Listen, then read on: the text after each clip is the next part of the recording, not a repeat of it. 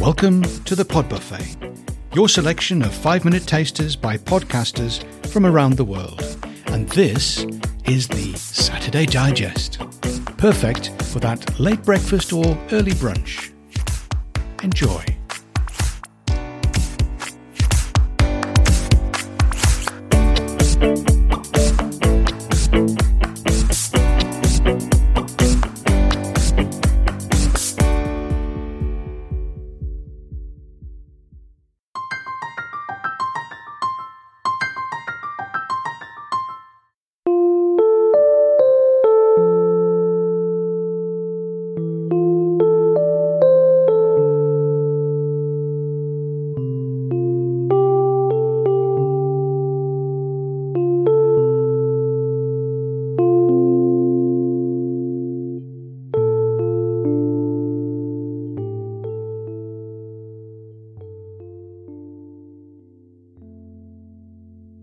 Doing gentle, number eight.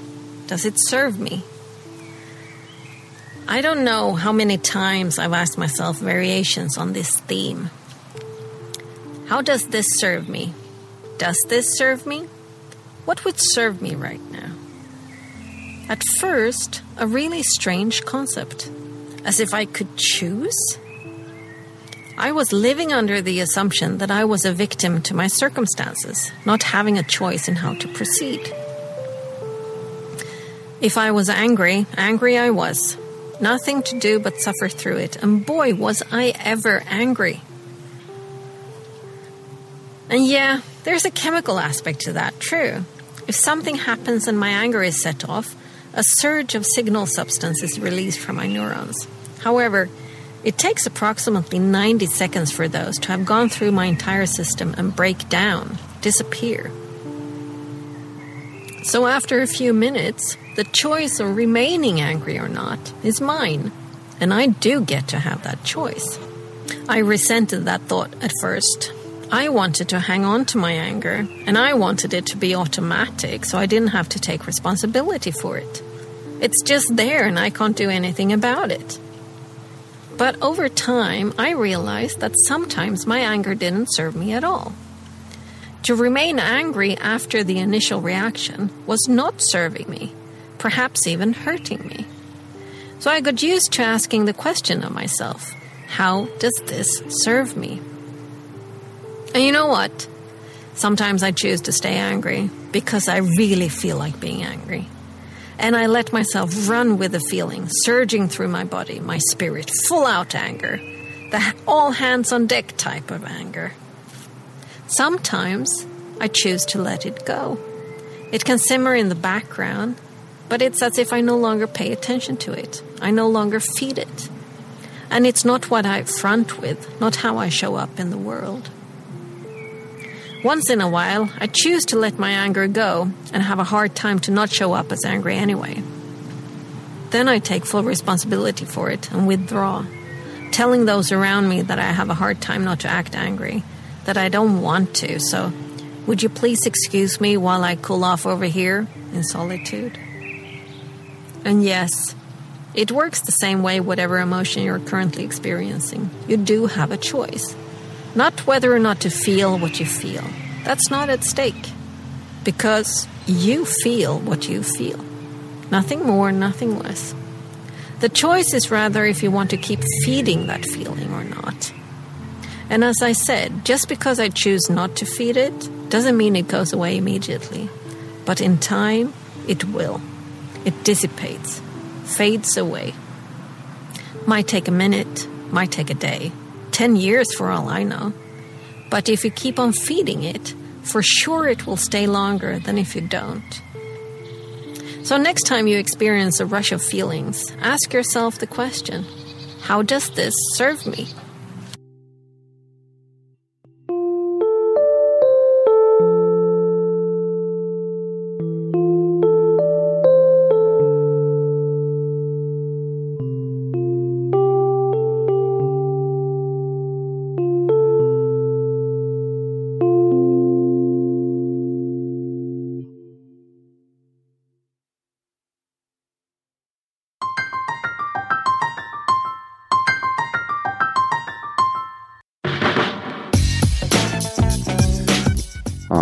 I'm Rob, and this is Dad Sofa, a podcast about the things which connect us, whether it's a rained off attempt at a trip to the pub, or string theory, a cycle to Cornwall, or a chat in the sea, a conversation about glue, or why you don't know what you like in a spaghetti sauce. We talk about the stuff of life, what makes us curious, the stuff that connects everything, the spaghetti of life. Come and join us. Get comfy. This is Dad Sofa. For our first podcast, I thought I would discuss what makes up stuff, whether it is us, the objects around us, or the space that we live in, and what connects us. Imagine I have a bowl of spaghetti and extract one piece of the pasta.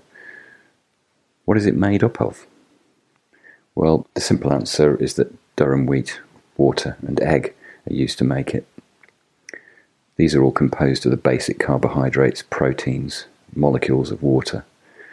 But what are they made up of? Well, each molecule, of course, is made up of atoms, which in themselves are a nucleus with electrons spinning around them. If we look at the atom, the electrons are a long way away from the tiny nucleus at the centre of all this, and this itself is made up of protons and neutrons. Of course, protons and neutrons are also made up of even more fundamental subatomic particles called quarks. These also have different types or flavours up and down, top and bottom, charm and strange. Up, top, and charm are positively charged, and down, bottom, and strange are negatively charged, while we're often told that a proton will contain three quarks. It could contain many more, but paired with antiquarks. These are all held together by gluons, of which there are many. Quarks can seem to disappear and appear, but not out of nothing, and the overall charge must be maintained, as well as the spin and the colour, and again, these have to cancel each other out to ensure that the overall spin and colour and charge remain the same.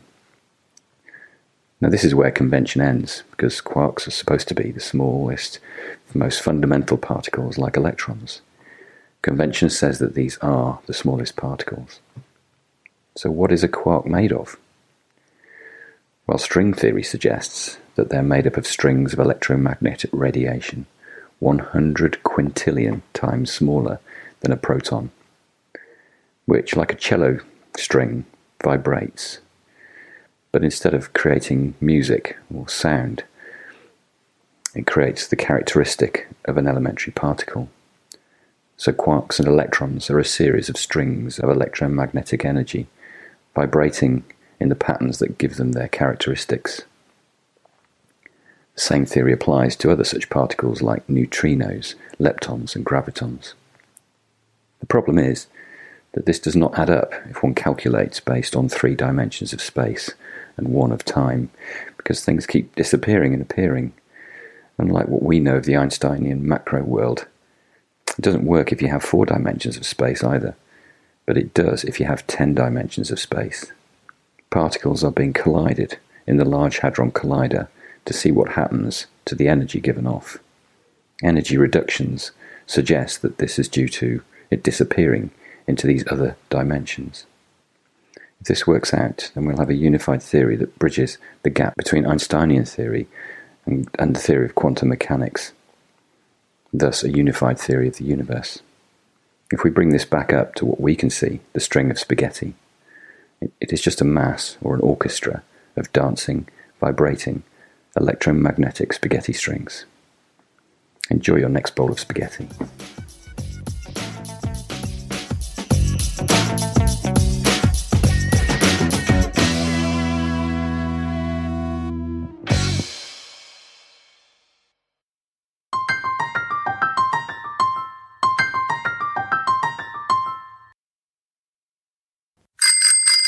There were some good movies in 1979. Some of my favorites were Alien. I just remember the ad was In space, no one can hear you scream. Well, if you're watching it with the girls' basketball team in the dark, you will hear a lot of people screaming. But my two favorite movies that year were The Jerk with Steve Martin. Oh my God!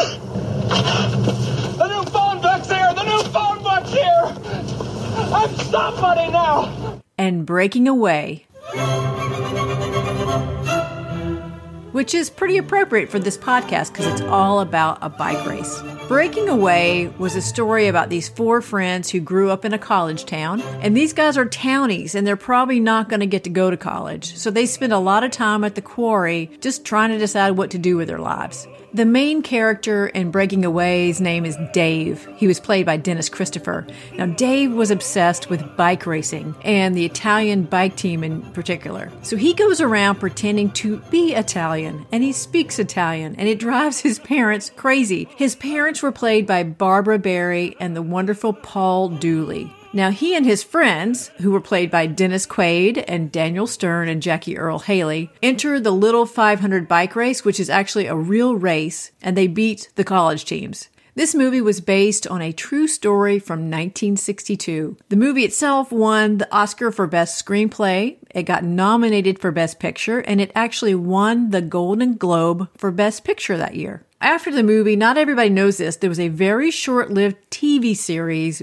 based on Breaking Away. The lead role in the TV series Breaking Away was played by, wait for it, Shaun Cassidy. Even though the TV series was set in Bloomington, Indiana, just like the movie, they actually filmed the TV series Breaking Away in my hometown of Athens, Georgia. And some of these scenes were actually shot at my high school. We never got to see Shaun Cassidy. We tried really hard, but we were really too cool to see Shaun Cassidy because we were just killing it in the ninth grade.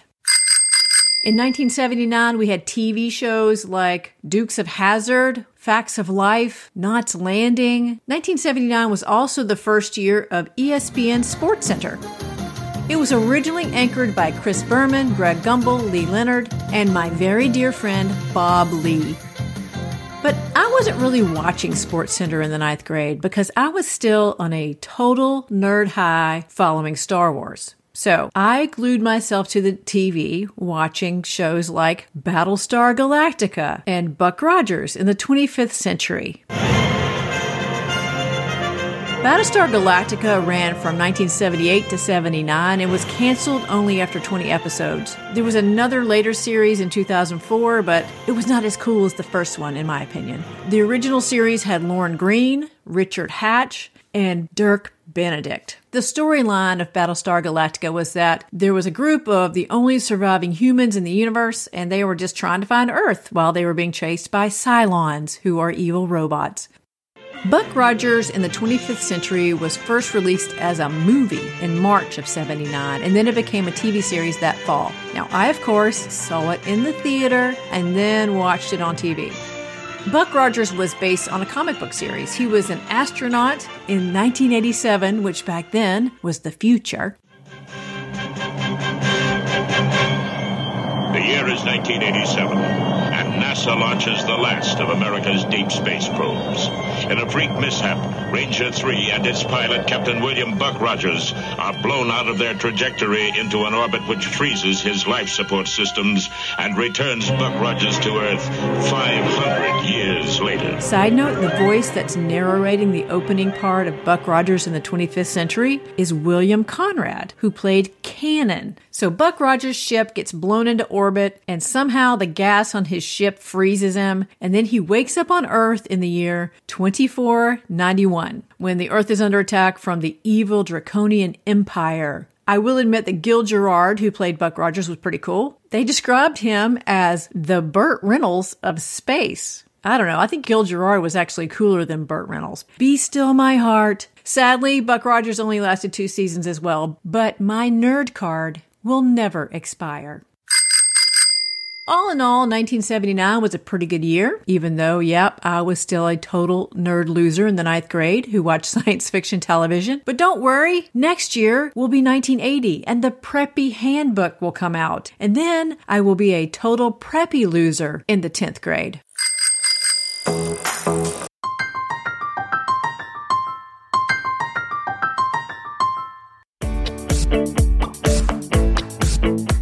Thanks for being here and hope to see you again soon.